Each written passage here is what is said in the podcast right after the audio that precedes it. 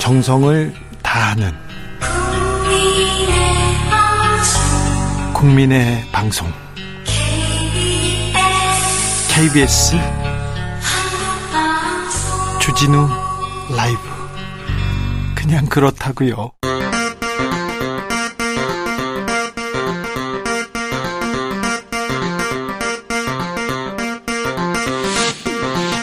주진우 라이브.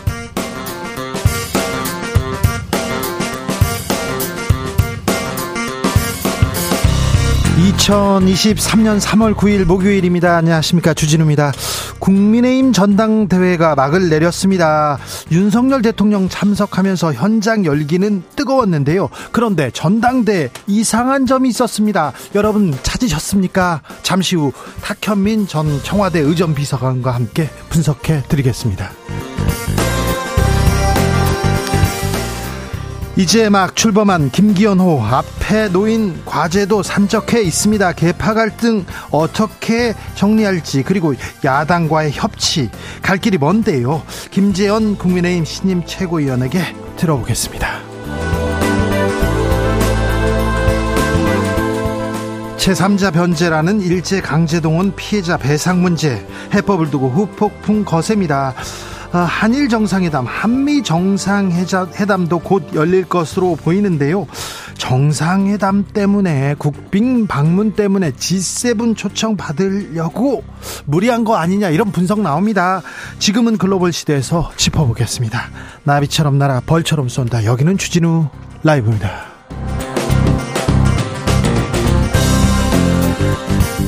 오늘도 자중차에 겸손하고 진정성 있게 여러분과 함께하겠습니다. 정부가 대중교통 실내 마스크 해제를 두고 음, 지금 고민하고 있습니다. 이르면 다음 주에 버스, 지하철에서도 마스크 벗을 수 있을 것 같은데요. 자, 실내 마스크 쓰지 않아도 된다, 이 얘기 나왔습니다만 많은 분들 마스크 씁니다. 아직도 실외에서, 공원에서 안 써도 돼요 해도 마스크 씁니다. 우리나라 사람들은 남한테 폐를 끼치지 않기 위해서 쓴다, 이런 분들도 있는데 음, 사실 마스크로 저는 가리고 다녀서 좋았어요, 저는 가리면 가릴수록 좋았거든요, 그런 사람들이 있습니다. 저도 그렇습니다. 얼굴 눈으로 이제 절반 가리고 마스크로 가리면 이제 조금 괜찮거든요. 어, 네, 전 아닌데요, 이런 분들도 있는데. 자, 아, 마스크에 대해서 어떻게 생각하십니까? 저는 마스크 더 쓰고 다닐 거예요. 아니에요, 마스크 이제 벗고 싶어요, 친구들 얼굴 보고 싶어요. 마스크에 대한 생각, 네, 보내주세요. 마스크 삼 년 동안 고마웠다, 그런 얘기도 좋습니다. 샵 구칠삼공, 짧은 문자 오십 원, 긴 문자는 백 원이고요. 콩으로 보내시면 무료입니다. 그럼 주진우 라이브 시작하겠습니다.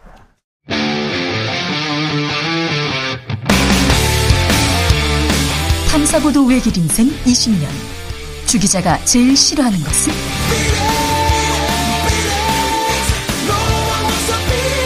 이 세상에서 비리와 부리가 사라지는 그날까지, 오늘도 흔들림 없이 주진우 라이브와 함께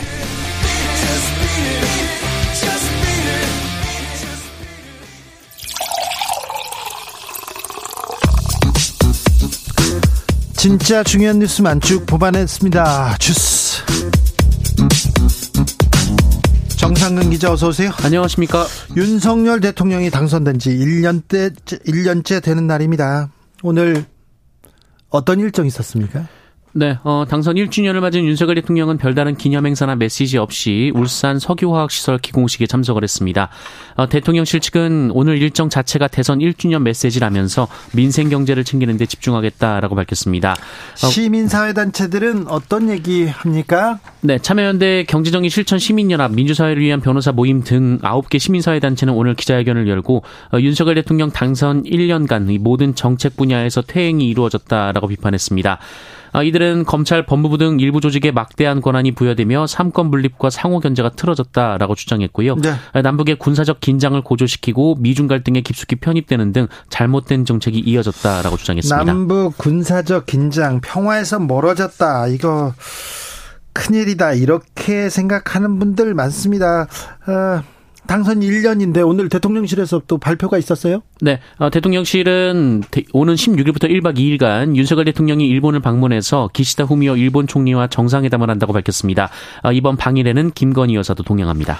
국민의힘에서는 김건희, 김건희호 아니죠. 김기현호가 출범했습니다. 네, 어, 김기현 대표를 비롯한 신임 국민의힘 지도부가 오늘 국립서울현충원을 참배해서 이 공식 일정에 돌입했습니다. 어, 김기현 대표는 현충원 방명록에 오직 민생 다 함께 잘 사는 대한 국민의 나라 만들겠습니다라고 적었고요. 네. 어, 이후 김영삼 전 대통령 묘역을 참배한 뒤 국회로 이동해 첫 최고위원회를 주재했습니다. 오직 민생 얘기했는데 경선 과정에서 민생 경제는 안 나왔습니다. 민생을 위해서 좀 힘써 주십시오. 노력해 주십시오. 노력하는 척이라도 좀 보여주시기 바랍니다. 실력과 능력 숨기기만 해. 했는데 이제는 좀 능력을 보여주고 실력을 보일 때가 됐습니다. 전 정권 탓만 할 때가 아닙니다. 이재명 민주당 대표 축하 인사를 보냈어요. 네, 이재명 대표는 오늘 김기현 대표의 당선을 축하하면서 민주당도 민생 문제 해결을 위해 협력할 것은 확실히 협력하겠다라고 밝혔습니다.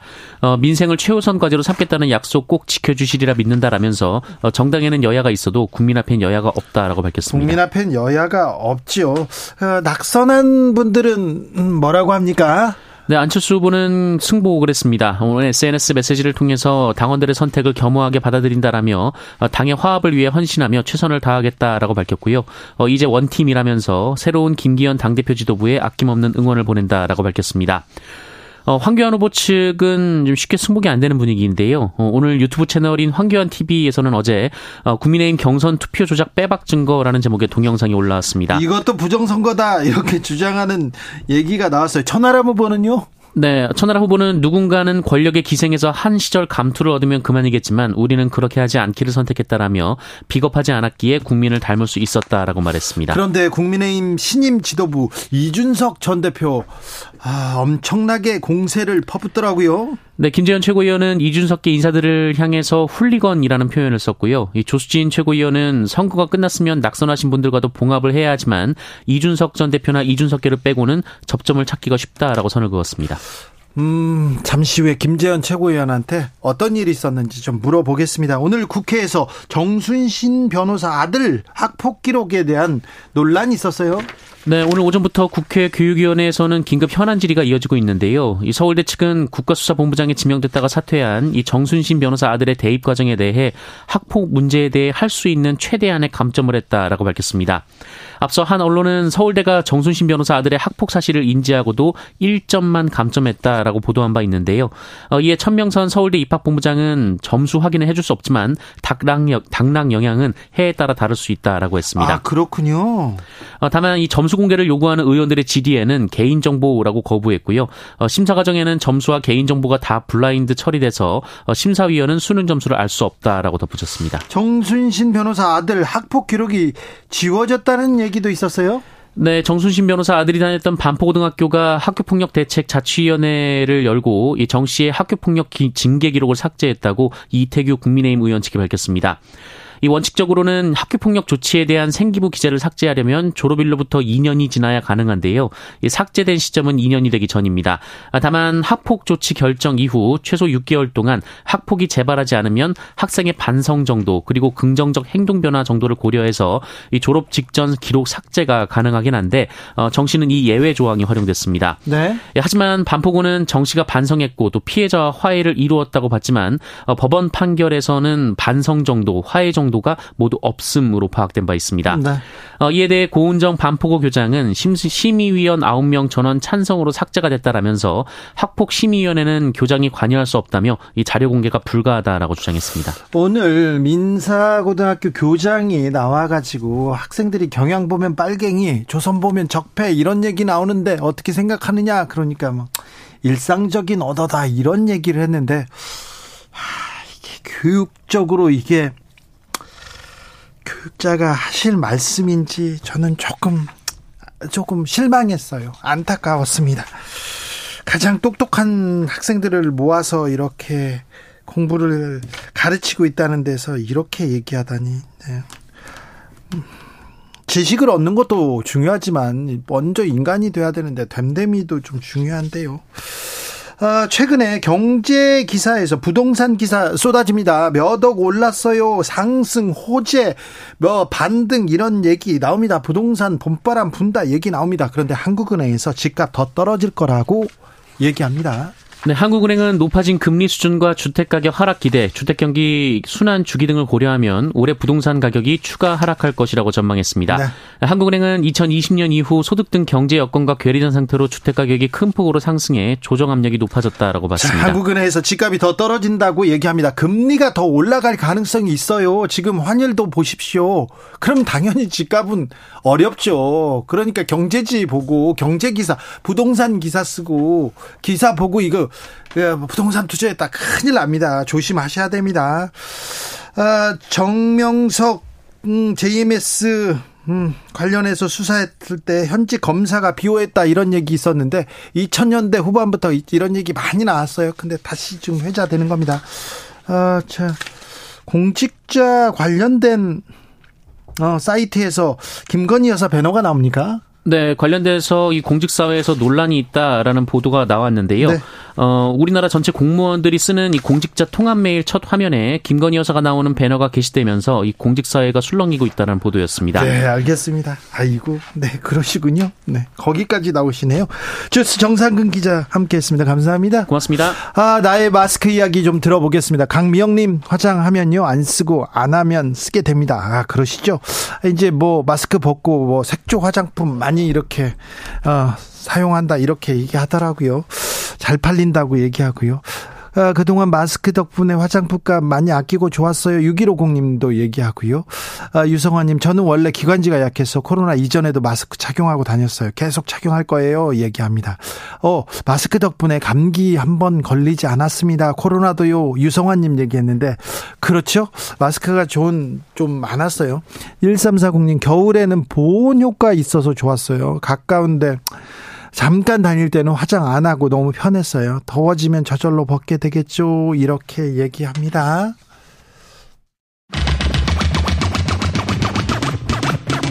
주진우 라이브.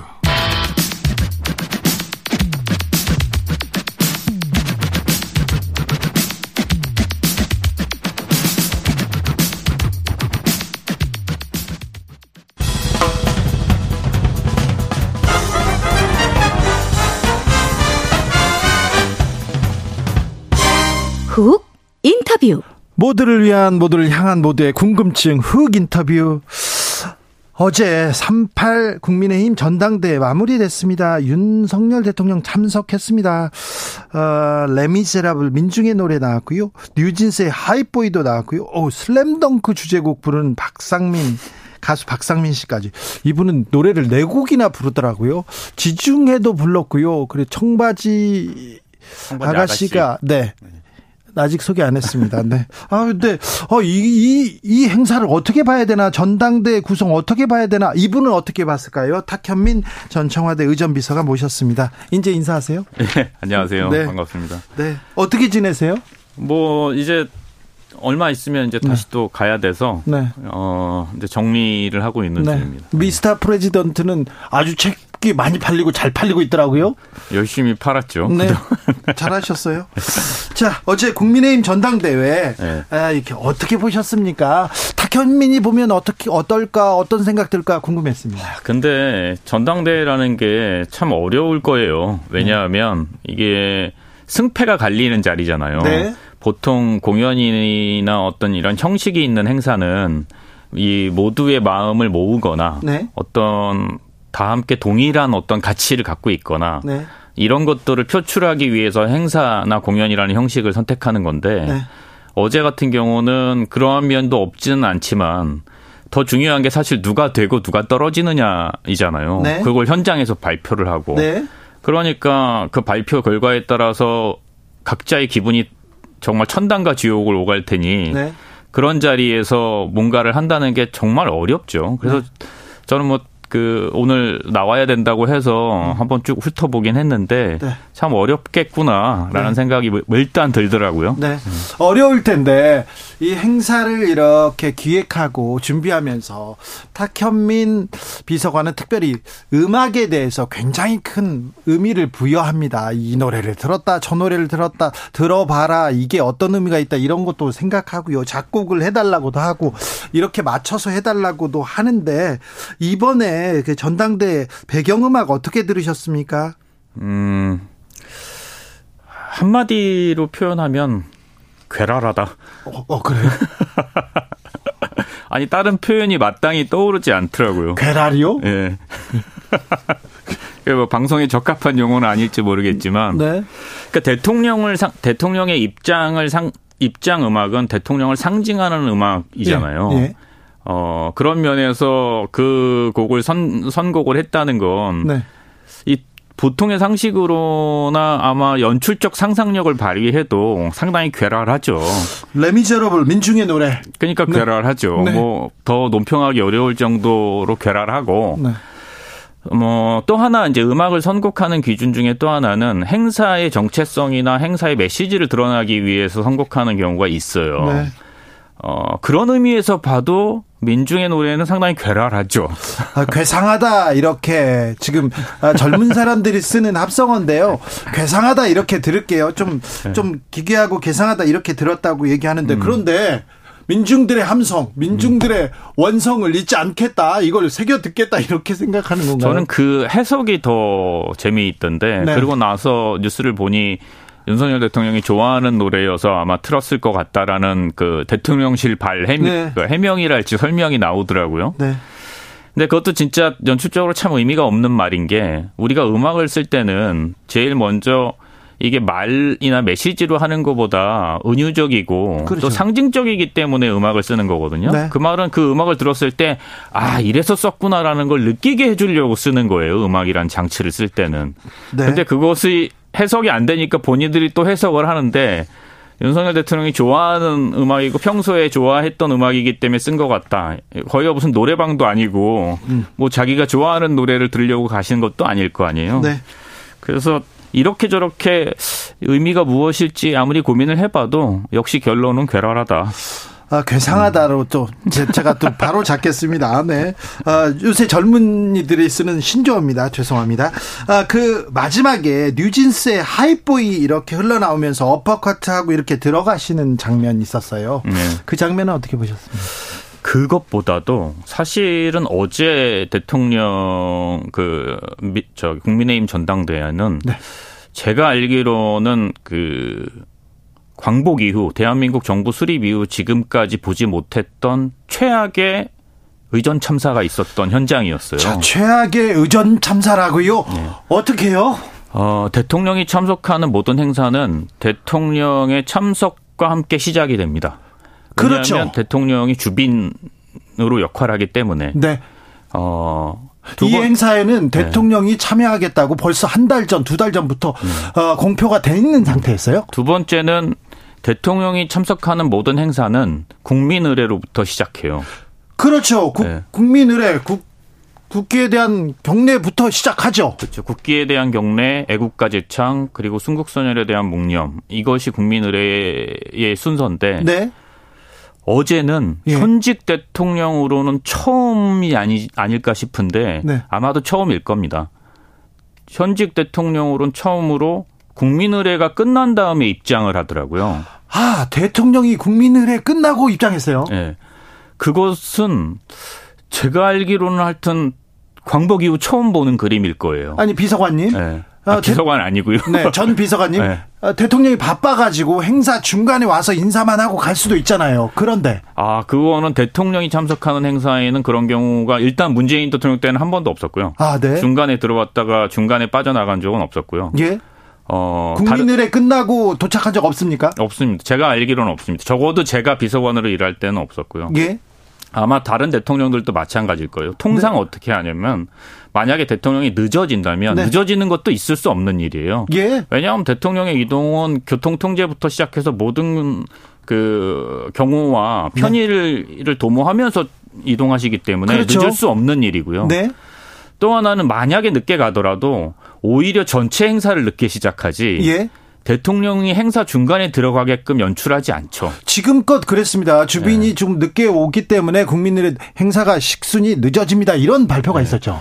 그런데 대통령이 국민의례가 끝난 다음에 사람들이 이미 국기에 대한 경례부터 시작해서 일 년의 그 국민의례를 다 거행한 다음에 대통령 국민의례에 참석하지도 않은 채 들어와서 레미제라블의 민중의 노래를 들으며 무대 위로 올라와서 어퍼컷을 날리는 예. 아, 역시 참 괴랄한.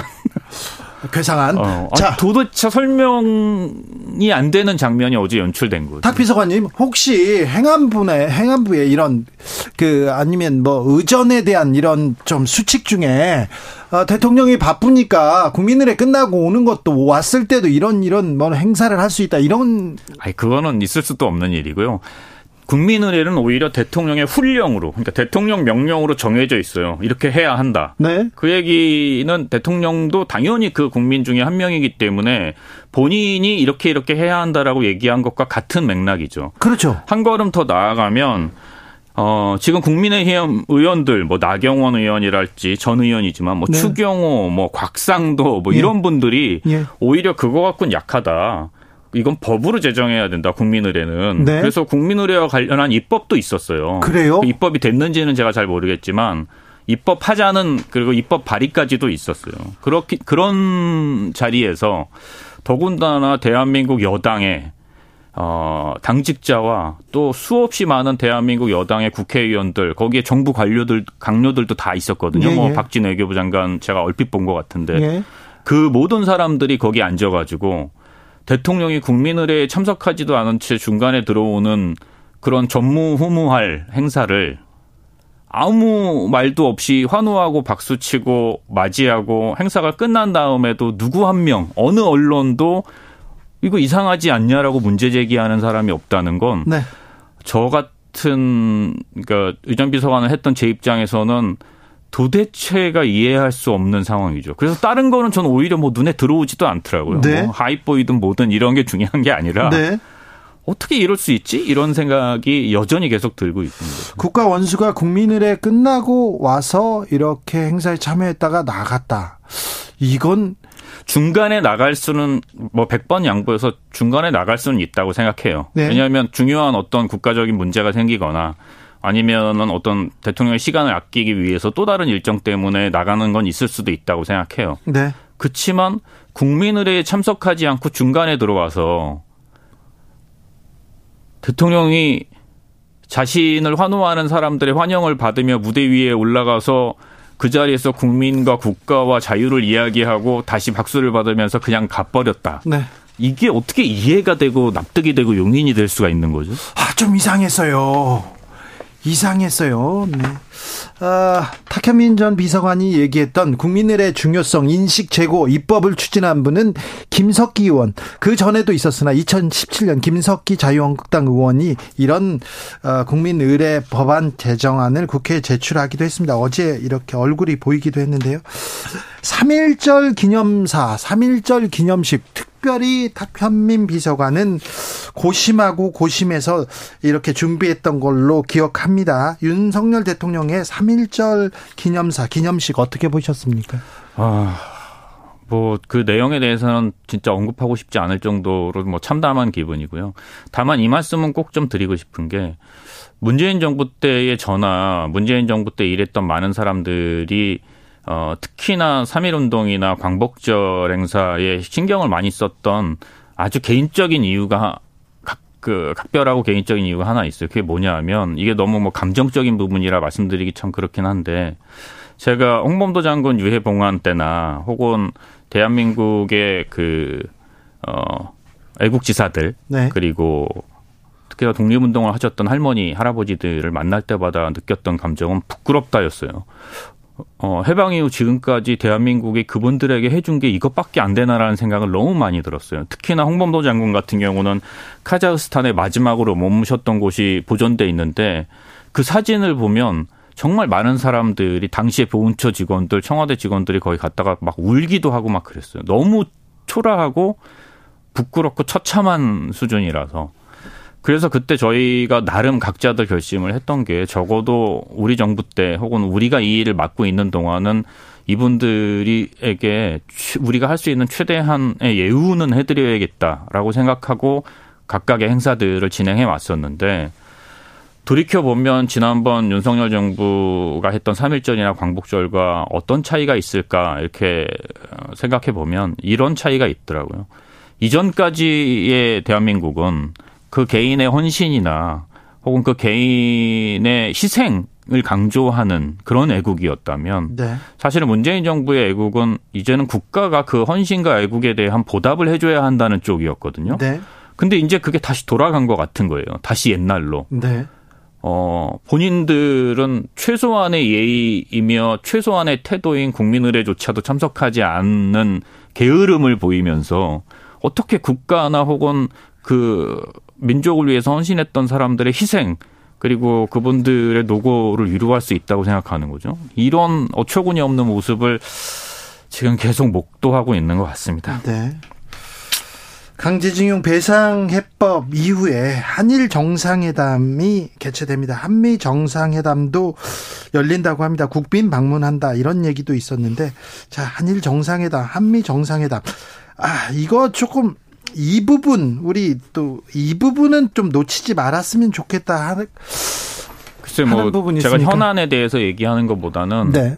어, 제가 맡은 일과 연관해서 얘기하면 국빈 방문은요. 네. 본인이 그 그러니까 대통령 본인이 혹은 어 대통령 부인 본인이 어 말 그대로 국가의 그 상대방 국가에 대접받으러 가는 자리가 아니에요. 예. 대한민국이 대접받으러 가는 자리예요. 예. 그리고 대통령과 그 부인은 그 대한민국을 대표하는 사람이기 때문에 국빈으로 초청이 되는 거고. 네. 그래서 거기서 어 가져야 할 태도는 어 우리나라 예. 혹은 대한민국의 각각의 국민들의 이해, 예. 그다음에 어, 각각의 국민들의 역사의식 이런 것들을 상대 국가에게 당당히 주장할 건 주장하고, 예. 얻어낼 건 얻어내고, 또 품위와 품격을 지키면서 어, 그 역할을 수행해야 되는 거예요.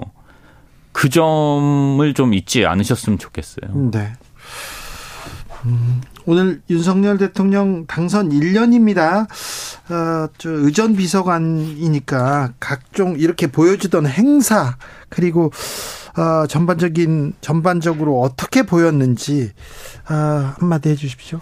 그건 뭐 제가 전에도 이 자리에 나와서 말씀드렸지만 논할 수 있는 수준이 아니라 그랬잖아요. 네. 그게 어제도 또 한 번 확인이 된 거죠. 아니 국민의례도 참석하지 않는 대통령의 입장을 하는 그런 구성을 갖고 있는 행사를 어떤 걸 논할 수 있겠어요? 뭐 레미제라블을 썼냐 안 썼냐? 혹은 뭐 하이보이를 틀었냐 안 틀었냐? 대통령이 네. 그 참석하는 행사 몇 시부터 몇 시까지 몇 분 뭐 뭐 어떤 일이 있고 어떤 그 그 시간표를 다 보시죠 먼저. 당연히 보고를 하죠. 그래요? 본, 윤석열 대통령이 그걸 보는지 안 보는지는 저야 알 길이 없죠. 네. 그리고 대통령의 이동은 사전에 수없이 많은 예행 연습을 거쳐요. 예.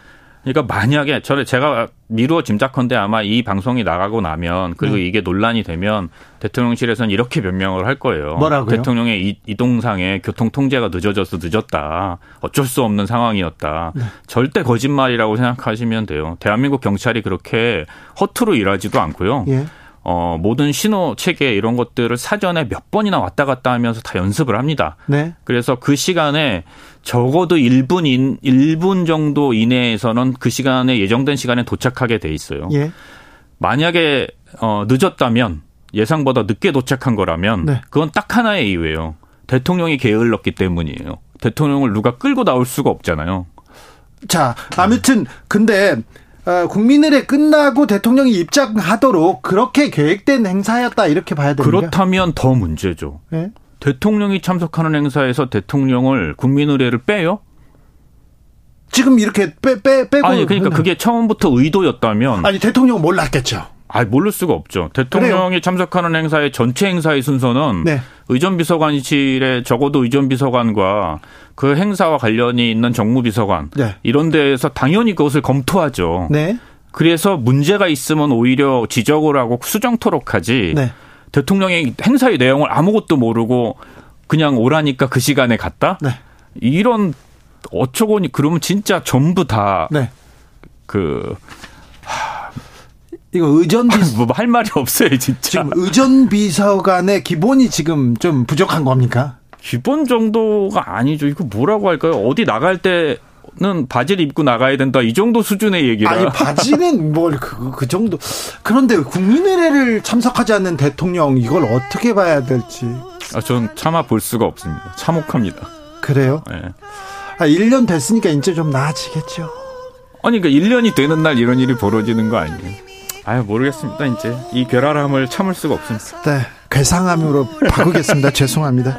탁현민 전 청와대 의전 비서관의 아, 말 들었습니다. 오이옥 애국지사 애국가가 흘러나가고 있습니다.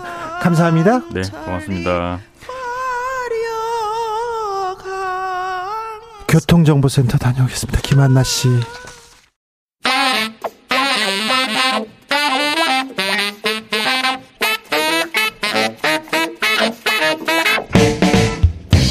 세계는 넓고 이슈는 많다. 우리의 시야를 국제적으로 넓혀보겠습니다. 국내 뉴스, 국제 이슈 다 덤벼라. 지금은 글로벌 시대. 국제적 토크의 세계로 들어가 봅니다. 군사 외교 안보 전문가 김종대 전 의원. 안녕하십니까. 세계적인 평론 스케일 임상훈 인문결 연구소장, 어서 오세요. 안녕하십니까. 네. 강제 동원 제삼자 변제안 이 해법 어떻게 들으셨습니까, 임상훈 소장님? 글쎄, 뭐 이게 지금 일본하고 새로운 관계 이제 그런 그 패러다임으로 이제 가자는 그런 얘기 같은데, 네. 어 일본은 거꾸로 갔거든요. 그러니까 지금 자민당이라고 하는 이제 집권 정당이 이제 저 수십 년 집권을 하고 있는데 중간 잠깐 잠깐 뭐 민주당이라든가 사회당 잠깐 빼고는 계속 집권을 하고 있는데, 잘 아시는 것처럼 자민당이 과거에 이제 자유당하고 민주당이 합당한 거 아니겠습니까? 네. 어, 일본이 그 경제 발전을 이룩하는 동안에는 그 주류파, 당시의 주류죠. 지금의, 지금은 주류가 아닌, 당시 주류가 이제 취했던 것이 어, 군사력은 그냥 참자, 그냥 이 미국 우산 안으로 들어가고 경제 발전에 힘쓰자, 이제 이런 것이었고, 정치적으로는 한국 대, 대한 관계라든가 이런 것이 이제 온건파라고 할 수가 있었죠. 어, 그 와중에 이제 마지막으로 이제 한국하고 관계가 개선이 된 것이 오부치 총리 때의 소위 우리가 알고 있는 김대중 오부치 선언. 근데 오부치 총리를 마지막으로 사실상 그 일본의 다, 과거 주류는 끝났습니다. 그 뒤로의 일본 자민당을 집권을 하고 있는 그 총리들은, 네. 저 집권 세력들은 전부 과거의 그 방류, 그러니까는 그 V 비주류, 그 사람들이 어떻게 보면 극우 세력이었던 거죠. 그들이 그 이후로 집권을 하면서 일본은 그러니까는 무슨 뭐 변한 게 아니고 오히려 거꾸로 갔다는 얘기예요. 아베 정부 들어서면서 더 급격하게 우경화되면서 과거 역사 인식 다 무시하고 우린 그런 일 없었다. 계속 이렇게. 네. 일방통행이라고 말할 수도 없습니다. 역사 왜곡을 서슴지 않았지 않습니까? 그렇죠. 그러니까 아까 말씀드렸던 오부치 총리를 마지막으로 사실상 일본이 어느 정도 우리나라하고 대화를 할 수 있는 그런 그 가능성 있는 그런 세력은 끝났어요. 그 뒤로는 전부 말씀하신 것처럼 고이즈미 총리, 그다음에 아베 총리, 대표적으로 이제 두 인물인데, 그 이외에도 다른 총리들도 좀 다 비슷비슷했고, 어, 결국은 그 한국하고 더 이상 대화할 수 없는 그런 지경까지 갔거든요. 그런데 어, 무슨 뭐 대, 무슨 파트너십이 어디가 있습니까 지금? 근데 우리 뭐 우리가 어디다 대고 손을 흔드는? 근데 왜 우리 대통령이 음. 한국의 이익이 아니라 뭐 대승적 얘기하고 뭐 미래 얘기하지만 왜 일본의 이익을 위해서 이런 음. 선언 해법을 외쳤을까요? 글쎄, 그 진짜 이유가 아주 애매모호한 영역에 있고 누구도 말하지는 못하는 것 같아요. 앞으로 뭔가를 네. 가져오려고 정상회담, 한일 네. 정상회담 잡혔습니다. 한미 정상회담 잡혔습니다. 앞으로 뭔가를 얻어내기 위한 포석이었습니까? 저는 한미일 일체화, 예. 한미일의 이제 집단 안보 체제 출현이 임박했다. 예. 예, 그리고 그것이 그 윤석열 대통령 입장에서는 그게 대한민국 살 길이라고 믿는 것 같아요.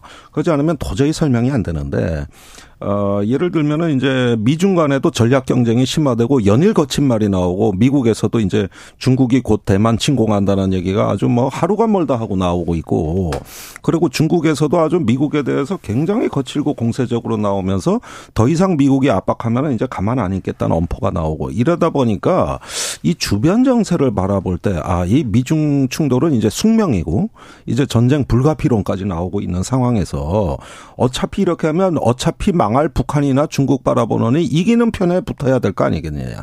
그 이기는 편이 미국, 일본이란 말이에요.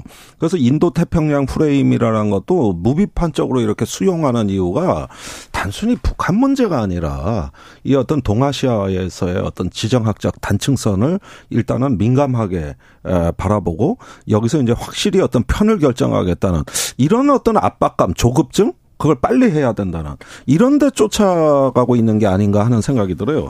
그러지 않으면은 윤석열 대통령이 국내 정치에 자기에게도 자신에게도 별로 이익이 안 되는 이런 굴욕적인 해법을 왜 저기 앞장서서 밀어붙이느냐는 거예요. 우리한테는 북한과의 북한과의 관계가 있지 않습니까? 북한과의 관계에서 평화를 지켜야 되는 숙명적인 과제가 있고요. 네. 그리고 중국 중국을 무시해서는 우리 음. 경제, 우리의 미래도 없잖아요.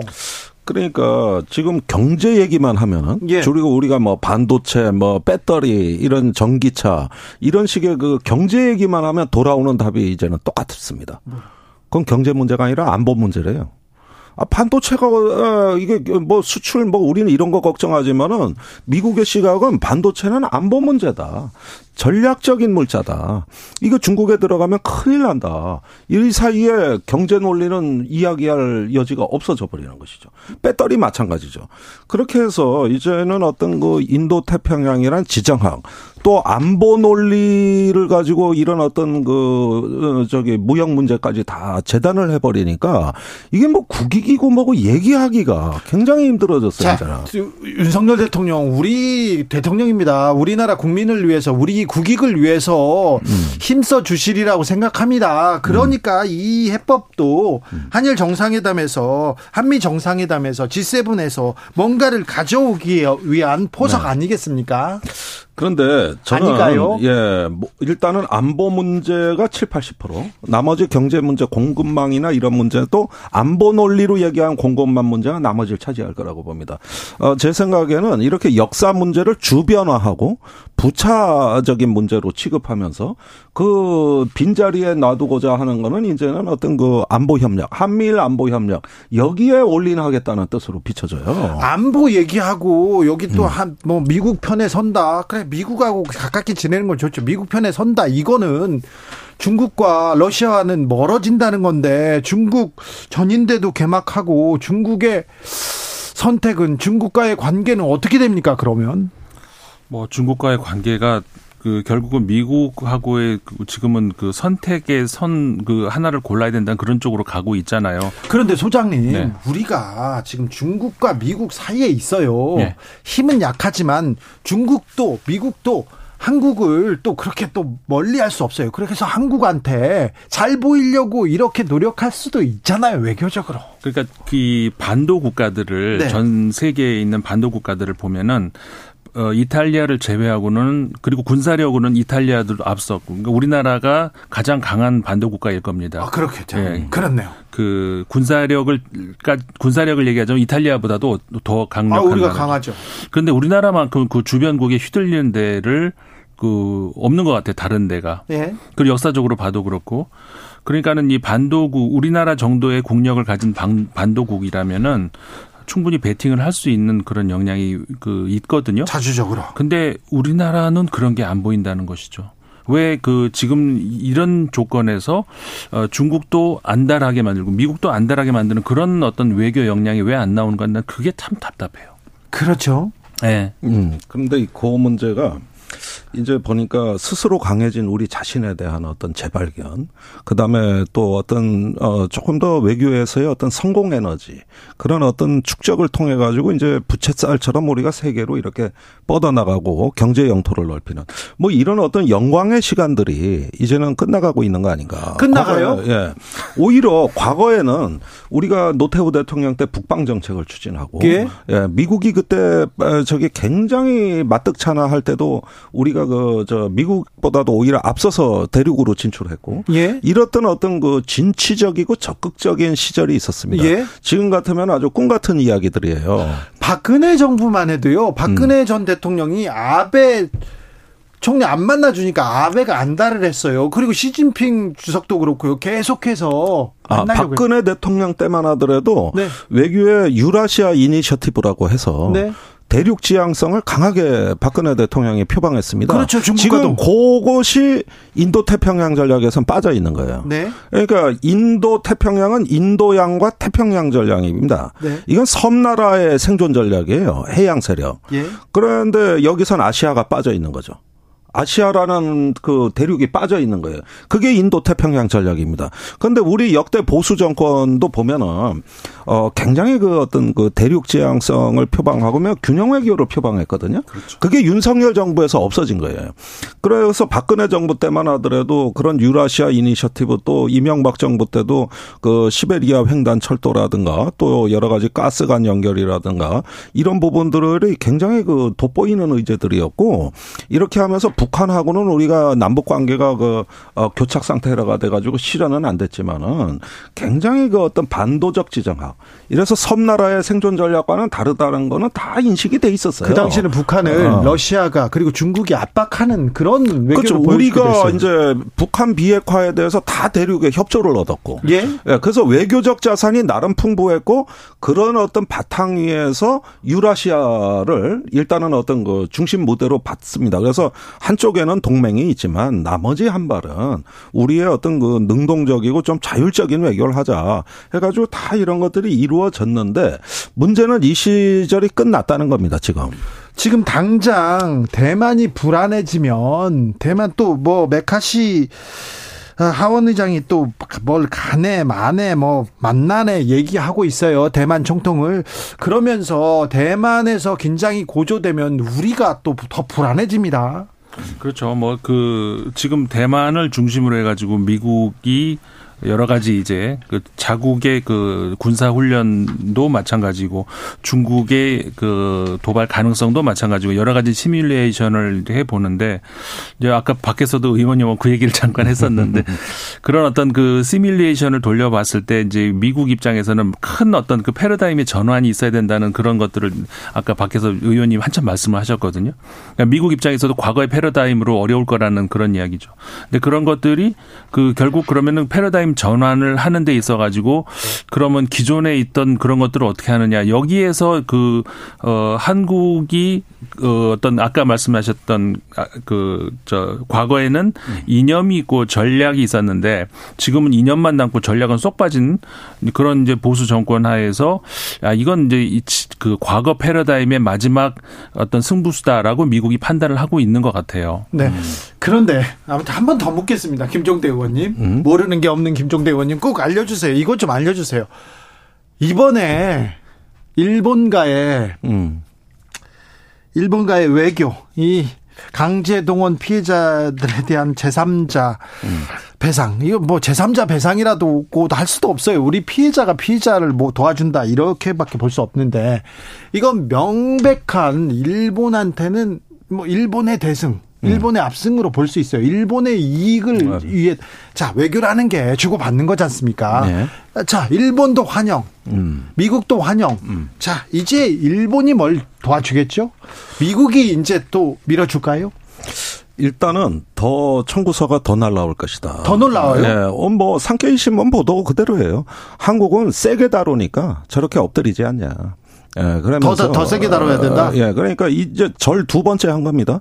첫 번째는 뉴욕에서 그 굴욕적인 한일, 네, 삼십 분 만났죠. 예, 그다음에 두 번째는 이번에 이제 한 한국의 일방적인 배상안 발표. 아니, 세 번째가 남은 것이죠. 삶도 고드레 아니에요. 그러니까 이게 저기 뭐냐 하면은 저 차제에 그 한미일 집단안보 체제에 확실히 한국이 들어오고 이제는 누구 편인지를 분명히 하라는 요구가 들어올 겁니다. 아, 이렇게 되면은 마침 확장 억제력에 그 전적으로 매달리는 한국 입장에서는 오히려 맞아떨어져요. 그렇게 해서 그 한국으로부터 이제 군사적인 정보 지원 협력, 정보 공유 협력, 이거 이제 어 얘기 나올 것이고, 심지어는 한미 연합사와 일본 방위청 간의 연락 장교 교환도 이루어질 겁니다. 그다음에 한미 미사일 방어 시스템의 통합. 그러니까 성주의 사드 레이더 기지의 그 정보가 일본의 엑스밴드 레이더하고 그대로 연동되는, 이제는 국경을 초월한 미사일 방어 시스템 구축이 있고, 또 한 가지 중요한 것이 그 대만 해협이나 남중국해에서 중국의 팽창 정책에 대한 한미일 삼국의 공동 대비 계획. 이것도 이제 요구사항이 나올 거고, 그 다음에 지금 당장 발등에 불로 떨어진 거, 시한폭탄 같은 주제 하나가 있는데, 이거는 아마 미국 방문할 때 전 나올 거라고 보는데, 우크라이나에 대한 무기 지원. 바로 나옵니까? 네. 이게는 좀 급해요. 엊그제 나토 사무총장이 인터뷰한 걸 보니까 지금 우크라이나에 탄약 없어서 지금 빨리 지원 안 하면 큰일 난다는 거예요. 지금 폴란드에 어. 뭐 탄약 공장 지어달라 이런 얘기도 나왔잖아요. 어, 글쎄요. 그런데 당장 제공할 수 있는 나라가 한국 말고 어디 있습니까 지금? 그래요? 전 세계에. 전 세계에. 네. 다양한 포탄 종류, 그 다양성과 재고량, 신뢰성 이런 걸 다 갖춰야 되는 거예요. 그러면 우크라이나 어. 전쟁에 우리가 한 발 이렇게 어, 디뎌야 된다는 말입니까? 그 그러니까 예, 압박이 지금 심하게 왔어요 이미. 그건 로이드 오스틴 장관 왔을 때도 압박을 넣고 그 나토로부터 직접 왔고. 그런데 이제 세계 보편적 같이 자유 뭐 이런 얘기를 많이 해놨는데, 그러면 행동으로 옮겨라 그러면은 당장 뭐겠습니까? 이거는 한일 간의 그 뭐 협력을 제도화하는 건 시간이 좀 걸리지만 이건 급박한 문제입니다. 우크라이나에 뭐 주고 말고 하는 건 당장 결정해야 돼요. 그러니까 이 문제가 일단 저기 그 당장 숙제로 나오네요. 예, 물밑에서 논의될 가능성이 대단히 높고, 네. 어 그다음에 그 저기 반도체나 배터리 같은 것도 안보적 프레임에서 보는 어떤 이런 어떤 그 저기 논의 테이블이 있을 겁니다. 아니 근데 안보 음. 얘기하고 계속 그 반도체 그 안보 얘기하면 우리 수출하지 말라는 거잖아요. 못하게 하는 거잖아요. 아니 그러니까 그 수출 얘기는 경제 논리고, 네. 미국 얘기는 이건 전략 물자고 안보 그냥, 문제라는 거예요. 그러니까 아니, 이게 저 중국에 넘어가는 순간 이제는 저 뭐랄까 중국이 추월할 수 있기 때문에 전략적 통제, 이걸 주도하는 게 미국 국방부예요. 미국 대통령 밑에 반도체 위원회를 미국 산업부가 만들었냐? 국방부가 만들었어요. 아 그렇군요. 네. 애초 논의가 안보 논리로부터 세워졌다 이겁니다. 임 소장님, 네. 튀르키예에서는 대지진이 있었습니다. 네. 그리고요 그리스에서는 열차 사고가 있습니다. 네. 그런데 두 사고 모두 사고인데요. 정치에 미치는 영향이 만만치 않습니다. 지금 그렇죠. 그 튀르키예 같은 경우는 어, 그 과거에도 이 시간에 이제 여러 차례 말씀드렸습니다만은 그 이십 년 집권을 하고 있던, 네. 그 에르도안 대통령 같은 경우에 지금까지 그 사실상 투명하지가 않았던 그런 부분들이 이번 지진으로 인해 가지고 드러났어요. 드러나고, 예. 그래서 이제 오월 대선이 어떻게 될지를 장담 못하는 것이 야권이 분열을 해 있는 상태였는데 최근에 이제 단일화가 됐어요. 단일화 됐어요. 그렇게 튀르키예 간디라는 사람이 지금 단일 후보로 떠오른다면서요? 예, 그 얼굴이 간디하고, 네. 비슷하게 생겨서. 그런데 이제. 그래서 이제 그 튀르키예의 정치 상황이 앞으로 오 년, 아니, 그러니까 저 오월 달에 어떻게 변할지 알 수가 없는 그런 상황이고, 그리스 같은 공교롭게 바로 옆 나라에서 또 이번에 사고가 났죠. 예. 근데 그리스 같은 경우도 노조에서 계속해서 철도 노조에서 경고를 했었단 말이에요. 그래요. 예, 시스템이 지금 너무 노후돼 가지고 조만간 어, 그 사고 난다. 한번 그 삼 주, 그러니까 사고로부터 삼 주 전에 한번 성명을 발표했는데 그 삼 주 후에 바로 사고가 나버렸단 말이죠. 그게 무슨 예측은 아니지만 그만큼 이제 사고가 나도 안 이상한 그런 상황이었었다는 것이죠. 너무 어이없는 사고 아니겠습니까? 그 복선이었는데, 이게 단선도 아니고 복선이었는데 마주오다가 부딪혔으니까. 네. 너무 어이없는, 그러니까 한마디로 말해서 그 전혀 시스템이 그 이십일 세기 맞지 않는 그런 시스템이라는 거죠. 그 이후에 반정부시 지금 계속 들불처럼 번지고 있지 않습니까? 예, 계속. 그래서 지금 그 현 그리스 정부도 어, 지금 굉장히 위태위태한 그런 상황에 있는 것이죠. 네. 김종대 의원님, 네. 어떻게 될까요? 예, 아무래도 이제 재난 앞에서 그 저기 어떻게 보면은 국민의 안위보다는 권력자 자신의 안위를 생각했던 지도자들이 이번에 심판받지 않을까 생각합니다. 곧 예. 선거가 예정돼 있더라고요. 예. 예. 제가 그래서 저번에 젤렌스키 리더십과 에르도안 리더십을 비교해드린 거 아닙니까? 네. 지도자가 위험의 칼날 위에서 용기를 발휘하냐 아니면 변명부터 하느냐. 예. 그래서 이건 멕시코시티 대지진 모델로 간다. 예. 그 군, 군사정권이 무너진 게 천구백팔십육 년 멕시코 대지진으로 이십 년 정권이 무너졌어요. 그다음에 스페인에서 그 열차 테러, 열차 그 테러 사건, 예, 그 저기 어 거기서 이천사 년이죠. 그걸로 인해 가지고 스페인이 하루 아침에 저 정권이 교체됐습니다. 그러니까 결국은 이런 면에서 어떤 사회는 어떤 정권의 책임성, 리더십 이런 부분이 재난의 리더십으로 나타나는 거니까 우리도 이태원 참사를 겪은 마당에서 이제 그때 그 저기 참사 이후에 정부의 태도 이런 것들을 다 받지 않습니까? 네. 바로 이런 부분에서의 어떤 위험 처음에 그, 어, 저기 어떤 분담, 거기에 대한 책임의 어떤, 어, 처리, 이런 문제가 결국은 정치의 앞으로 미래 정치의 성격을 결정한다는 거죠. 튀르키예나 그리스 같은 경우에는 그런 대형 사고가 났을 때 국민이 분노를 하잖아요. 네. 그런데 왜 우리나라는 분노를 안 할까요? 아, 그것이 이제 체계적으로 갈라치기 되고, 은폐되고, 가려지고, 이런 어떤 그 아픔들이 있었죠. 이건 참. 삼월, 사월에. 윤석열 대통령이 한일 정상회담, 한미 정상회담, 외교의 한복판, 정말 중요한 결정을 하는데 예. 그 한복판에 뛰어드는데 하, 국민을 위해서, 국익을 위해서 더 좀 애써주셨으면 좋겠어요. 예, 일단 국민들에게 물어봤으면 좋겠어요. 네. 너무 앞서가지 않으셨으면 김종대, 좋겠습니다. 김종대, 임상훈 두 분 감사합니다. 감사합니다. 고맙습니다.